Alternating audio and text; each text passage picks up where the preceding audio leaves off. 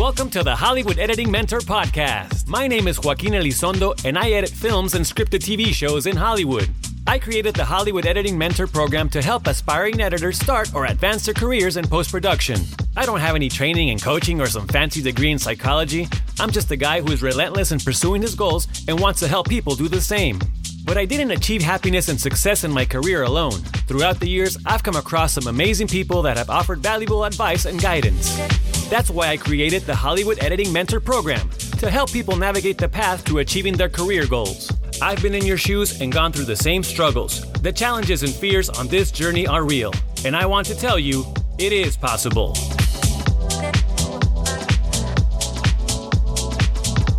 Welcome to episode 2 of the Hollywood Editing Mentor Podcast. Thanks for being here. Thanks for listening. We got a great show for you today.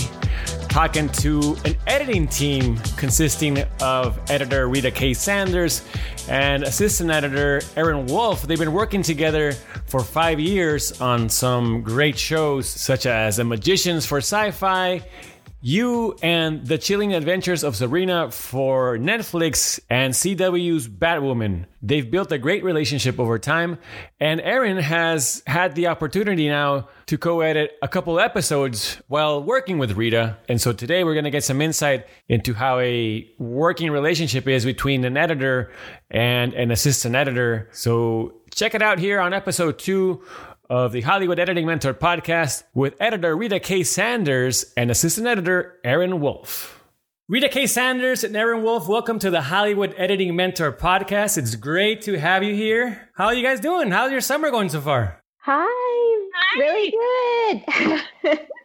Quarantine summer. Yeah, I still have to ask, you know, I mean, I'm trying to get away from just obviously talking about quarantine and everything. I mean, you know what? Let's try to think of it as much as a normal summer as we can, you know?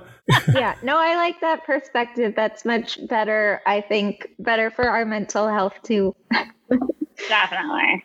I've been fighting with the new version of Avid on my home laptop all summer. So how is that? It feels like work.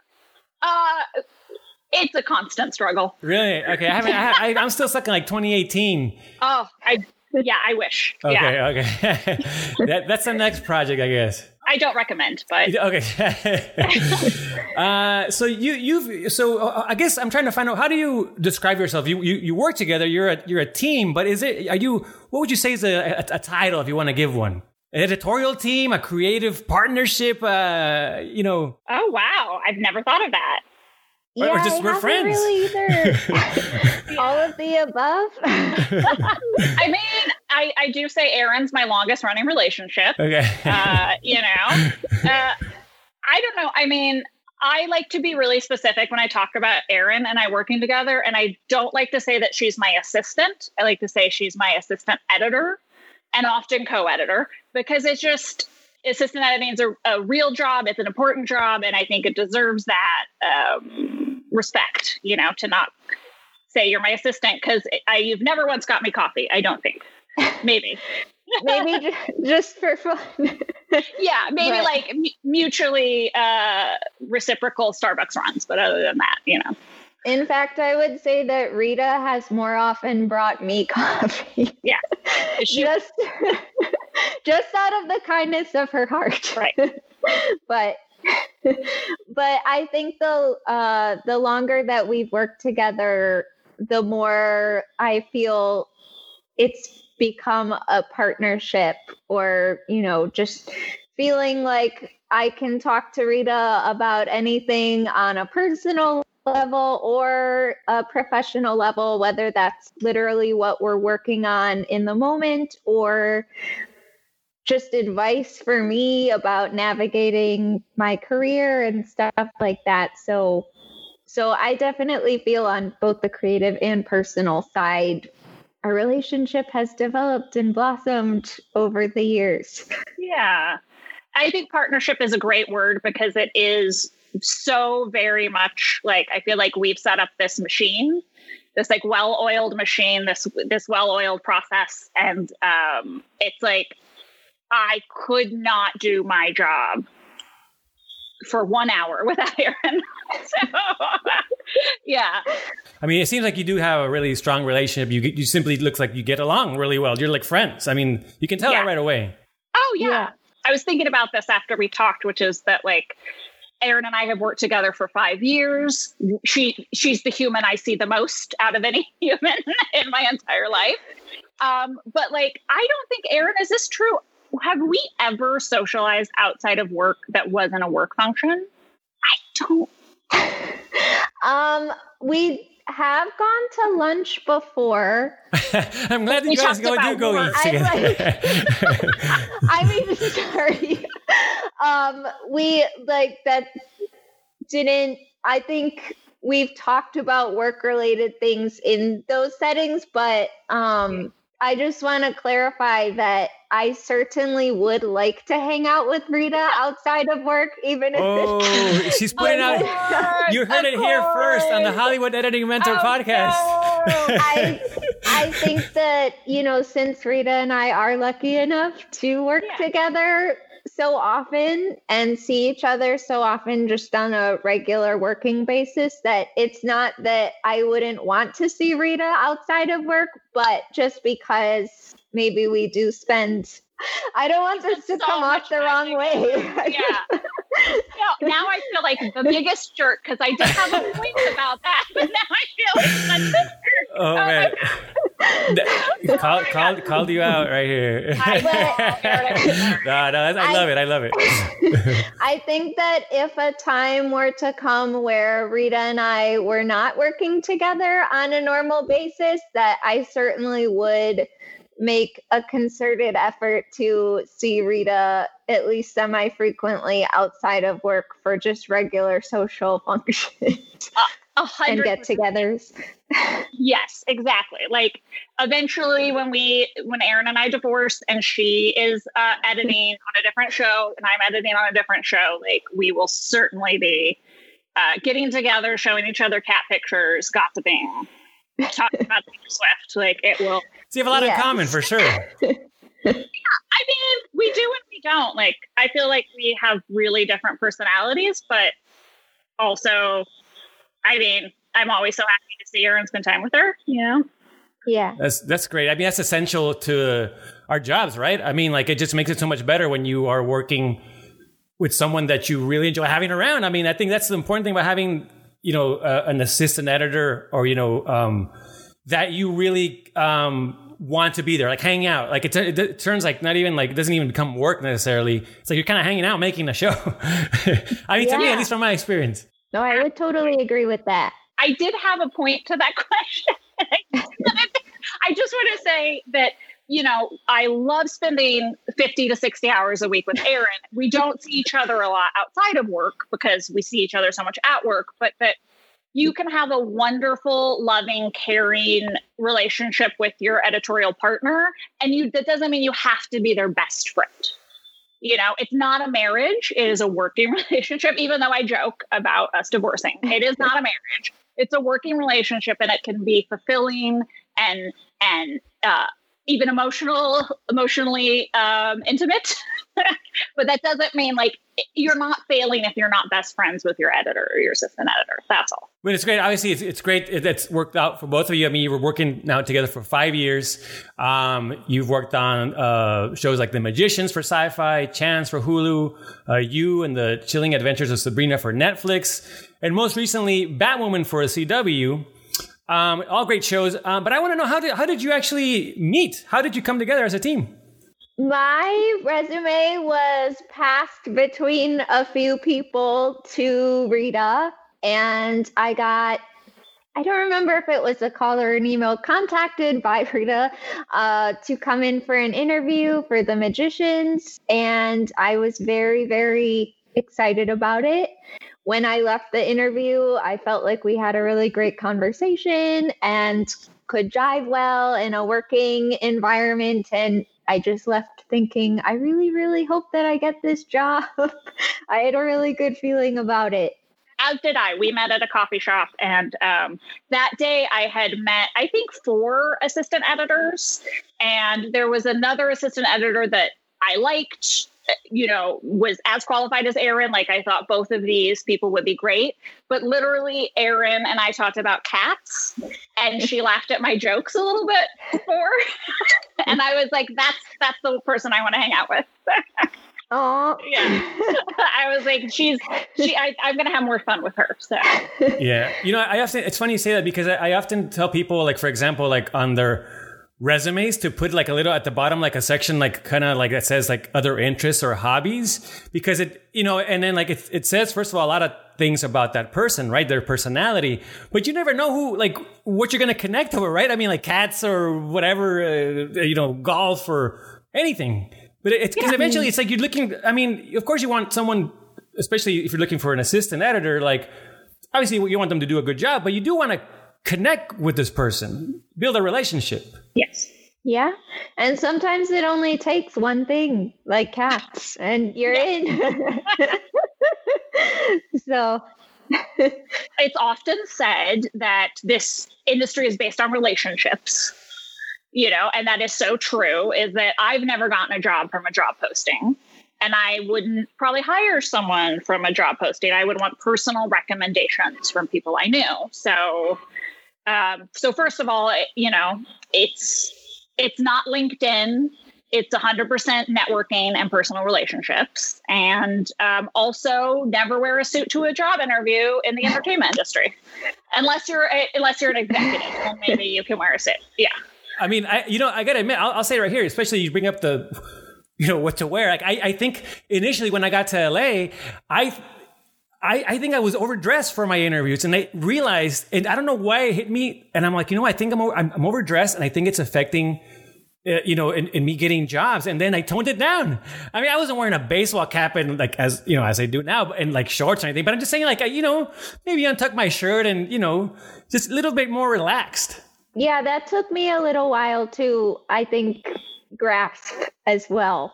And once I started working more, I realized that everyone around me in post, you know, does dress like somewhat casually, you know, which I think is kind of nice. You can just wear jeans or whatever to work and be comfortable.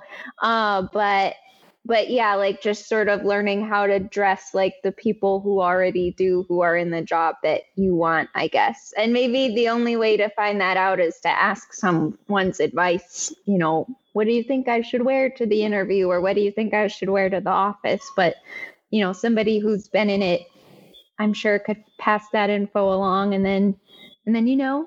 Yeah. I mean, just as a practical information, When I interview, it's usually with a showrunner and producers. And so either I'll wear like jeans and a t-shirt and a blazer, you know, so I'll put like either a blazer on, or I won't wear the blazer and I'll wear my most expensive shoes, like my fanciest shoes. So I'll try to put one thing on that says I am a professional, you know, but will subsequently always be in jeans, you know, with a t-shirt. So. I completely agree with you about the shoes. I think shoes really stand out. I get it. I'm telling you, I don't want to get about shoes, but I'm just saying, I'm glad you say that because it really does stand out. I mean, I've had people say that, like compliment shoes. It just catches people's attention. It really does. Talk about the initial stages of you working together. How did the relationship or the partnership evolve? And, you know, say from the beginning, like when you're trying to figure out, say, Aaron, how Rita likes her project set up, or, you know, setting up a workflow, and to simply just communicating, say, if you were asked to watch a scene, you know, talk about those things and how did it from the beginning, how then they evolve over the next couple of years? So in the beginning, it was definitely me learning how Rita liked everything set up in the project, and learning what color markers to use and how to set up the bins, where to put music, sound effects, everything like that, what tracks set up to use. And then I want to also tell this story about how I learned more about what Rita was looking for from me just on a time management level as well. So There was one day I was working on dailies. I tended in the beginning because this was only my second scripted show and I still was learning the most efficient way to do things. I would watch dailies at full normal 24 frames per second speed and learned that that was really not the most efficient way from a time management perspective to do it. And one day after maybe about a week or so on the show, Rita came into my office and gently suggested that I use double time or triple time to scrub through the dailies and have the markers set up, and that, you know, that was perfectly fine, and just making sure that they're in sync at the beginning of the take and the end of the take, and that was good enough for her. And that changed my life. As an assistant editor, I was like, wow, I can get through these in at least half the time. And now I have so much more time during the day to focus on sound effects and music and, you know, just doing more of the job that one needed to be done, but two, it gave me more of an opportunity to really put a lot of effort into designing, you know. And that was a fantasy sci-fi show. So we were creating a lot of what these magical realms and sounds really sounded like. So it was really beneficial on a show like that to have more time during the day to focus on building that world from a sound perspective. And I mean, that's just one example of how time management is really effective and important. But on that show, it really was. So thank you, Rita, for letting me know. Well, and that brings to mind that, like, you know, I had been assistant editing right before The Magicians. So this was a real bump up for me. And I remember really consciously thinking about how I needed to communicate with my assistant editor and how, you know, she couldn't read my mind, and how to be clear on what I wanted, but not be a jerk about it, because I had been an assistant editor so recently, and I had worked for jerks who wanted me to read their minds. So, like, you know, that's an example, you know, that Aaron gave of the, how to get through the dailies. Like, she couldn't know what I wanted until I told her. And I, you know, if I came in and said it to her gently, it's because I know she's not a mind reader, you know? Yeah. Yeah, I've always appreciated Rita's communication. I mean, I just think that, right. Yeah, I think she's really nice about communicating things, you know, but still effective in getting her message across. So, and I've learned, being her assistant editor, I've learned how to take that sort of communication to if and when I have an assistant editor, you know, and just pass that on, learn like what works for me, and then, you know, keep going with that in the future. And then once I really did learn how Rita liked everything and how to best use my time during the day, I think that has opened me up to just being able to take on more responsibility from Rita as well. Like at a certain point, Rita would suggest that I take a scene or two from the episode to cut because maybe I got all my sound effects work done for the day or all the dailies done for the day, and I had this extra time available. And so I've just been able to build on the skills that I had starting out, and also just going from an assistant editing to an editing learning core, I guess. And I've been able to do more editing with Rita, and now we've co-edited a few episodes where maybe I've taken closer to half of the episode on some of those. And so there's only more learning to be done. But I think, you know, I think that's a great point that you make, Aaron, about how you were so good at your job as an assistant editor that I knew I didn't have to worry about you. You know, we worked out our process, we worked out our communication, And then when I knew that you would still be getting all of the work you needed to get done as an assistant editor, that I could start throwing you scenes and that it wouldn't interfere. It wouldn't make my life harder. It would actually just make my life easier, you know, if you were cutting scenes. And I think that's a great tip to people who are working as assistant editors, do want to move up to editing, is like, you cannot let the assistant editing job slide when you're given the opportunity to cut. You have to still keep both of those going. And I mean, it was so easy to trust Aaron with that. And every time she cut a scene, it was just easier the next time until, you know, I was like, hey, Aaron, you want half an episode? Yes, please. Yeah. And I would say the same thing if your post-producer comes and asks all the assistant editors something like, we need someone to cut the gag reel, you know, who has time for or wants to do that. I would always recommend that you say yes to that, because even though it's, you know, the gag reel and it's maybe just going on, you know, the special features of the DVD or something, you know, that's an opportunity for you to be cutting, to show the producer and editors that you're working with that you want to cut and can cut. And, you know, maybe the showrunner sees that and the showrunner can see that you've cut and like, wow, that was like really good, you know, like, so just having any opportunity, even if it's not something in the actual episode, I think is really valuable to take up on, you know. Aaron, congratulations on your co-edits. Obviously, you co-edited on The Chilling Adventures of Sabrina and Batwoman. What did you learn about editing from Rita? Sorry, nothing. I just want to think about this for a second.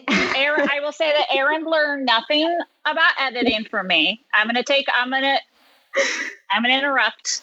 I know you didn't ask me this question, but, you know, I really lucked out that I think Aaron is like an exceptionally talented editor. And even when she was cutting those very first scenes on Magicians for me, you know, I tried to make it very clear to her. And also this was very easy to do because she was so good. I tried to say to her, Aaron, I'm not teaching you how to edit. I'm teaching you how to edit like me, because the show has to be cohesive.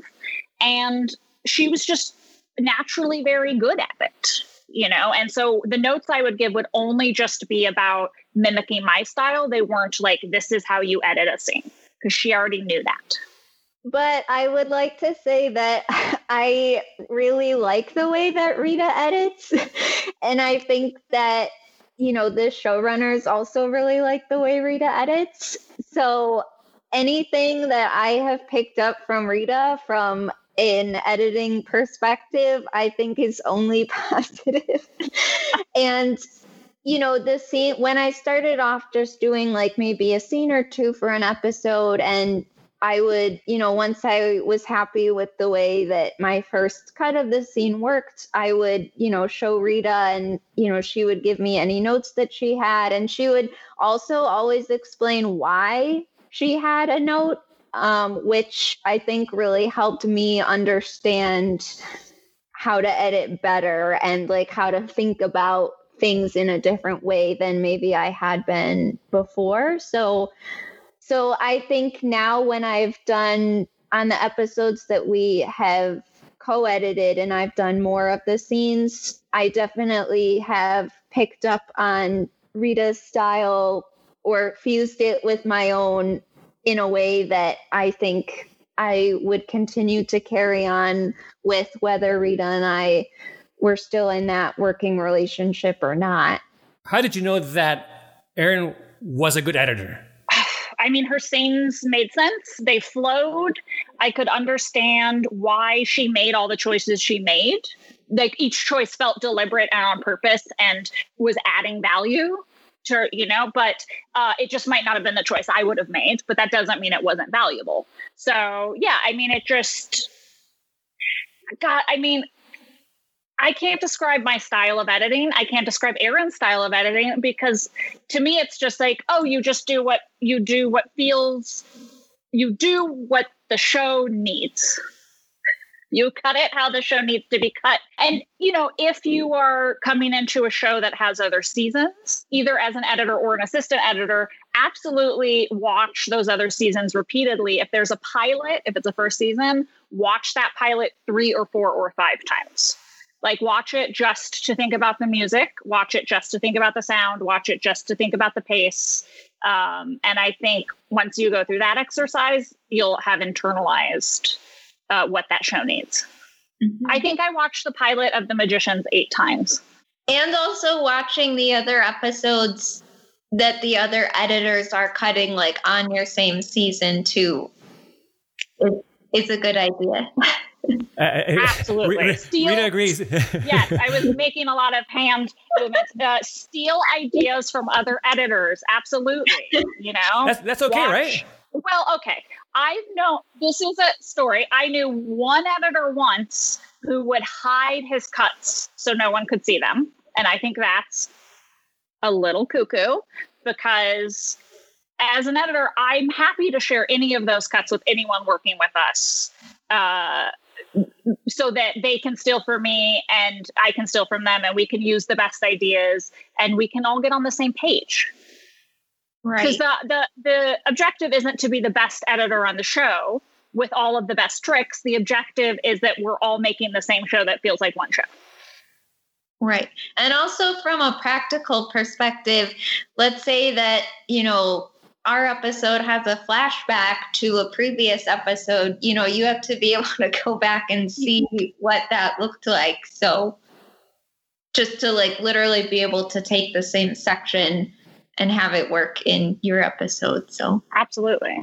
So, I mean, it's very clear, Aaron, that you can edit, and, you know, you have a couple co-edits. Can you both talk about then the process of getting that co-edit? Because it's not just about, sure, you can edit, you can do it, and then you have co-edits, and now you just become an editor. There's many other things involved in this process. I mean, especially with politics and, you know, can you just give a little insight into the process of getting simply a co-edit and then what that means then to get bumped up to editor?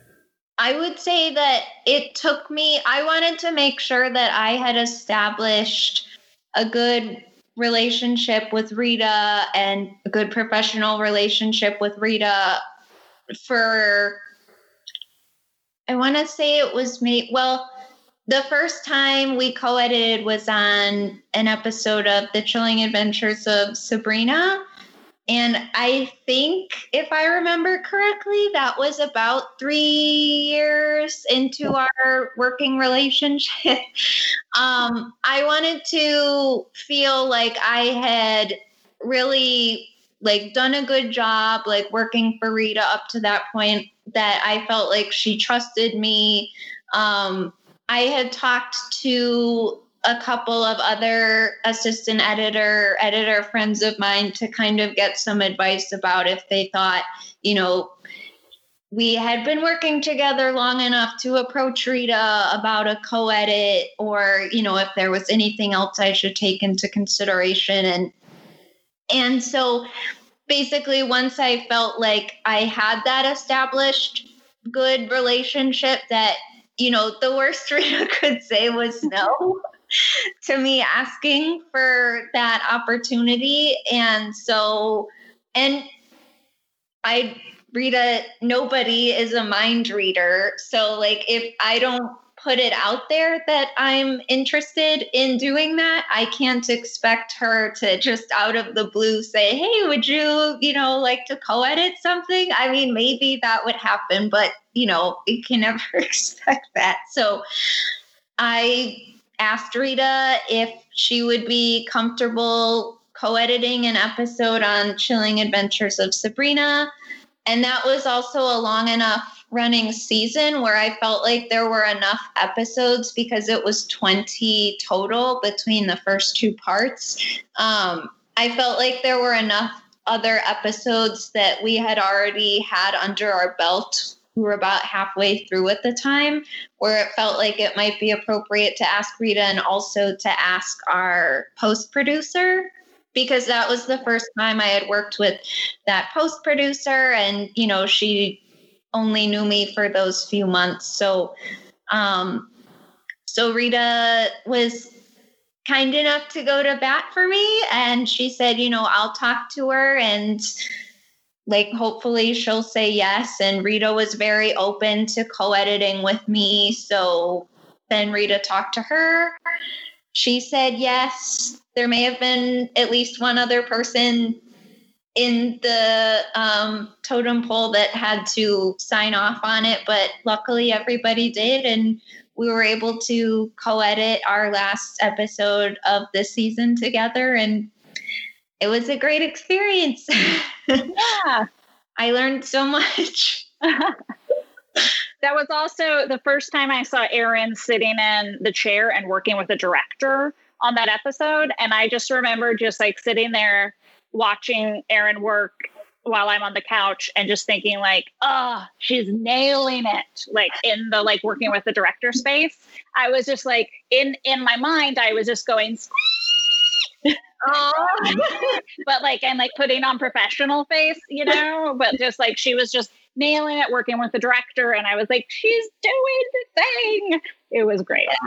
Oh, yeah. I was so happy. And I remember that day very well. So I think that, you know, that is a very different experience and headspace that you have to get yourself into, where I've pretty much always been used to just being in my edit bay by myself, and I can take as long as I want to sort of work out my decisions for the edit in my head. But it's different when, you know, you're sitting with someone behind you and talking things out with them and everything, and just being a little bit more on, I guess. And so every time that I've had the opportunity to do that, either with the director or with the showrunner, you know, I think that I've learned more and more each time and just gotten more and more comfortable each time. And that's something that you only get experience from with the practice. So I don't know. It's sort of hard to explain, I guess, like what came first, the chicken or the egg? Like you need experience to get experience. So, so I think as much time as you can spend working directly with the director or showrunner as the assistant or co-editor is like really valuable and just makes you more confident each time you do it. 100%. Aaron, did you, or do you even now, like, do you work or have worked on, say, side projects where you edit and you get to practice more? Yeah, I have. I have a good friend that I've edited a few short films for him, and we did a feature for him about 2 years ago. So that, you know, I do get some experience, at least like full on editing in that regard. And I've worked on a few other side projects in the last couple years, but yeah, so that's another thing I would say as an assistant editor in particular, if you can always be looking for those side projects just to keep those skills sharp, you know? Totally. No, yeah. I mean, that's why I think it's important that as assistant editors that we do go out there and look for ways to practice. Right, because then you're suddenly, that's like that opportunity is going to come out of nowhere suddenly. Like one day they're coming, hey, can you help me out?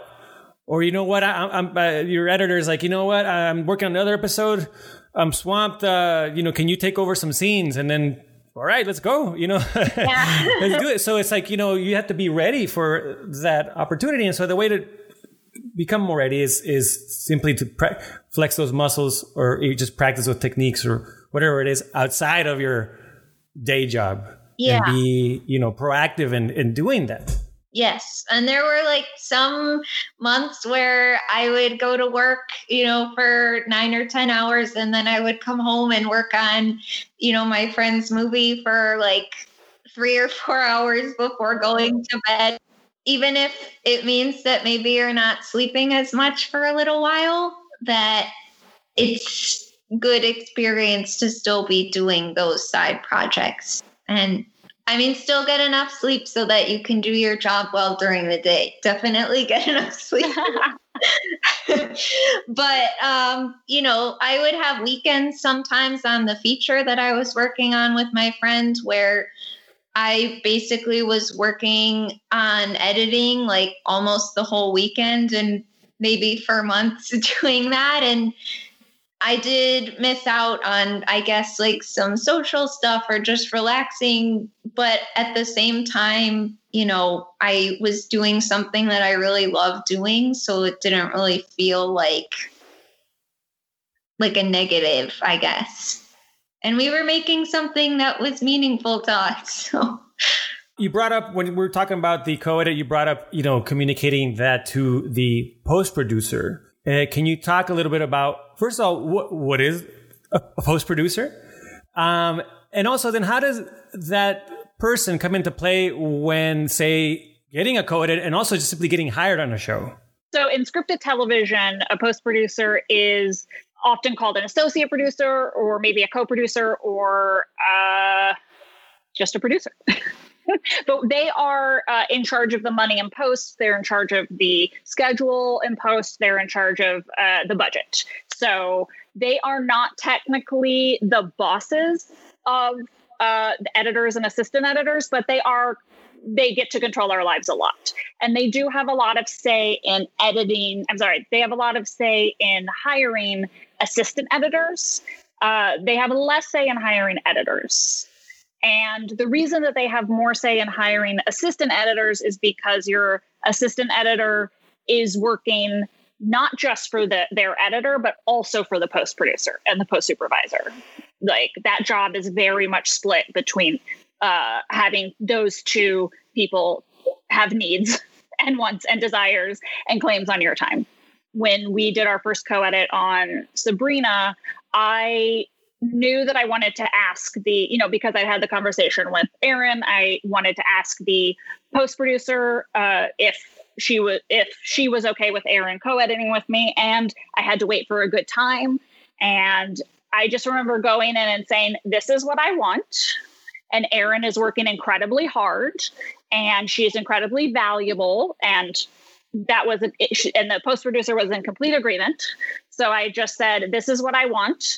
And she said, "I will run it up the flagpole or the totem pole, so to speak, and let you know." And then a week later, she said it was good to go. So I don't know who she had to ask or what she had to do, but Erin had to make her needs and wants known to me. I had to make my needs and wants known to the post producer. And then someone somewhere signed off on it. But that does also mean, because of union rules, that Aaron needed to get paid as an editor, which is actually why, I mean, the question of why do you have to ask the post producer is because it's going to affect the budget, because they have to now pay two editors for that episode. So that is why you have to ask them. And honestly, if they don't like the assistant editor, they're going to say no. And if they think the assistant editor is amazing and wonderful and does a great job, as everyone thinks about Aaron, they're going to want to say yes, and they're going to want to find the money in the budget. It's definitely about balancing your time as an assistant editor and making sure that everyone's needs are being met. And sometimes there's a lot of different tasks in a day that you might have to prioritize or multitask or just get done, but it's about prioritizing and making sure that both your editor and your post producer, post supervisor feel like you're attending to what needs to be done. And sometimes that would mean, like, let's say Rita had like 5 things that she needed done, and the post supervisor also had 5 things they needed done, ideally all in that day. It might require me going to Rita or to the post supervisor and saying, "Hey, just so you know, like, I do want to get all this stuff done and ideally done today. I think realistically, this is what I can get done today." And, you know, just in as professional a way as possible, like present that so that hopefully they can then make the executive decision about taking something off your plate for that day, and maybe like, "Oh, okay, that's fine. We can push that till tomorrow," which has definitely happened on several occasions. So, Rita, you brought up this idea of like getting hired on a show is a perception problem, right? It's like sometimes I mean, maybe you have to kind of trick someone to hire you, you know? I mean, this, I guess, goes more for maybe for someone trying to transition into scripted television. What does that necessarily mean? And also, what can someone do? What are some strategies someone can apply in their journey to transitioning to scripted television, whether it's be, you know... Yeah. I guess it's more about how you present yourself, right? Right. And the perception problem is that it's a thin line between coming across as confident and knowing your job and knowing exactly what needs to get done and not being cocky or annoying or what's overbearing. So, yeah, so the perception problem is how to come across as both likable and incredibly professional, even if you don't totally know what you're doing, even if you're not completely the best at your job, even if you don't have all of the scripted experience the post-producer would prefer you have. And the reason it's a problem is because I can't explain to you how to do that. No one can tell you how to do that. It's just... trial and error and being incredibly observant when people are giving you feedback or giving you advice or interviewing you.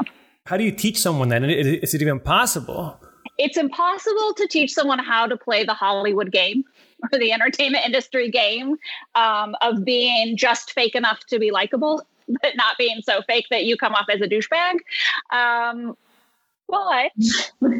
the more you network, the more people you know in the industry, the more you can start observe how they act, observe how the people who are successful act versus the people who are always complaining they can't get a job, really paying attention to that and asking yourself, I have this friend that always complains they can't find any work, but I know a lot of people who are working. I wonder why that person isn't working. And then maybe notice how they're treating people or how they're coming across.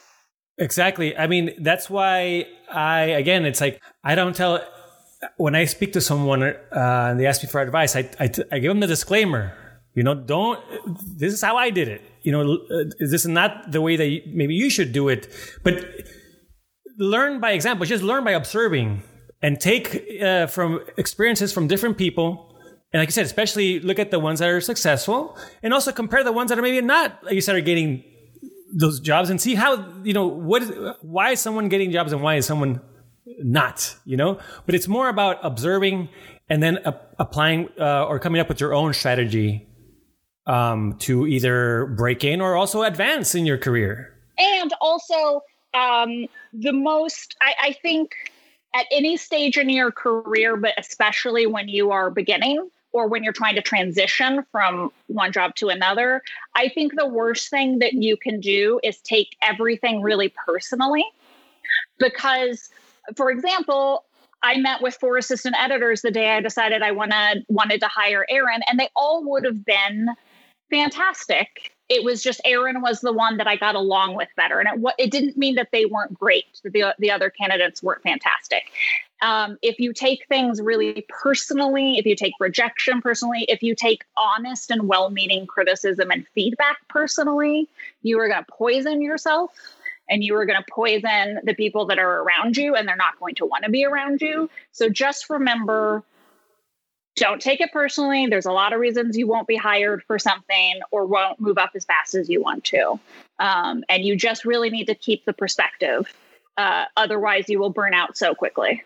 Awesome. Well, it's great advice. I mean, it's something that, you know, I definitely talk about, and I'm just glad to hear that, you know, we all share the kind of the same thoughts and like to share the same advice, you know. I mean, and you'll see that it's very common throughout. I mean, I hear people saying like, yeah, you don't have to, I hear the same things from people. I'm like, yeah, well, it works, you know. It is, you're getting insight from people who have been successful. Well, I thank you for being here. This was awesome. I had a lot of fun. I do want to ask one last question, and I guess this would go for both of you is, you know, Rita, first of all, is Aaron ready to be a full-time editor? And Aaron, are you ready to be a full-time editor? Yes. and why?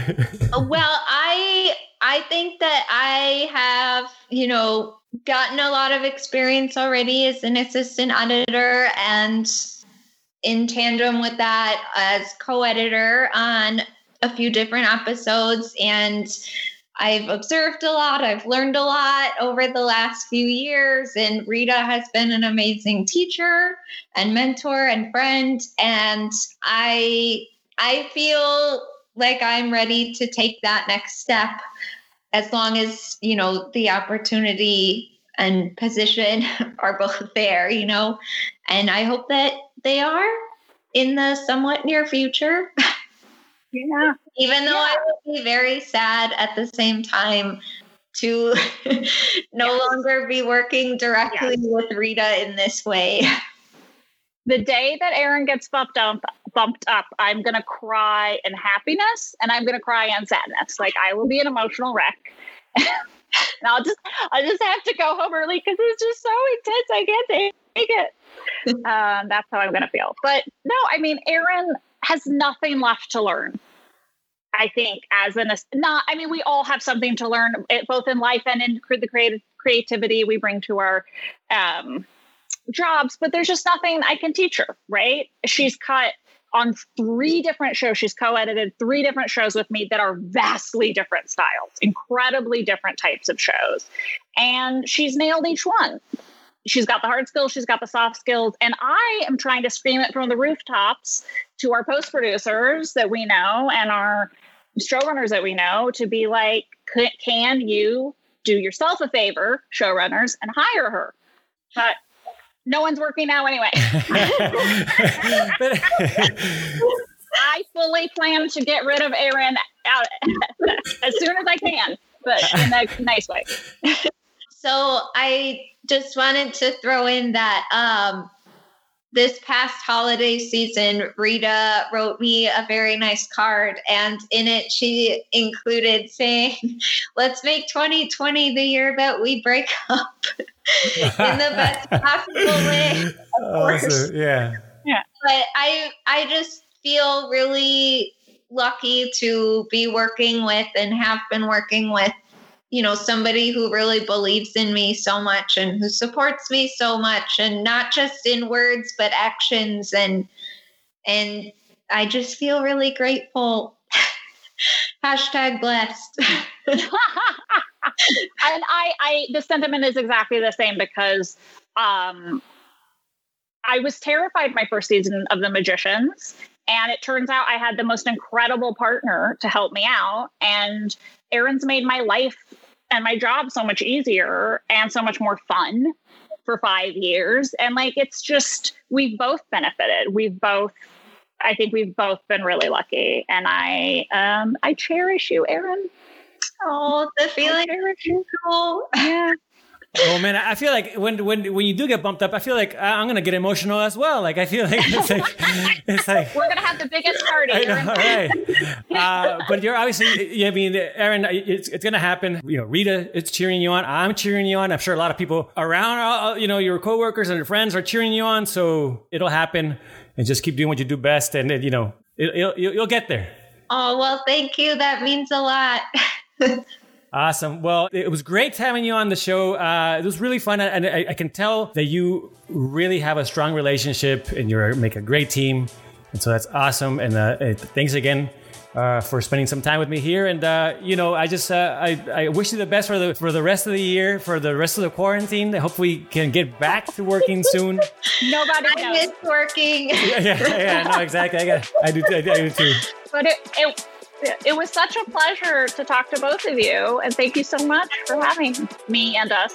Yeah, thank you, Joaquin.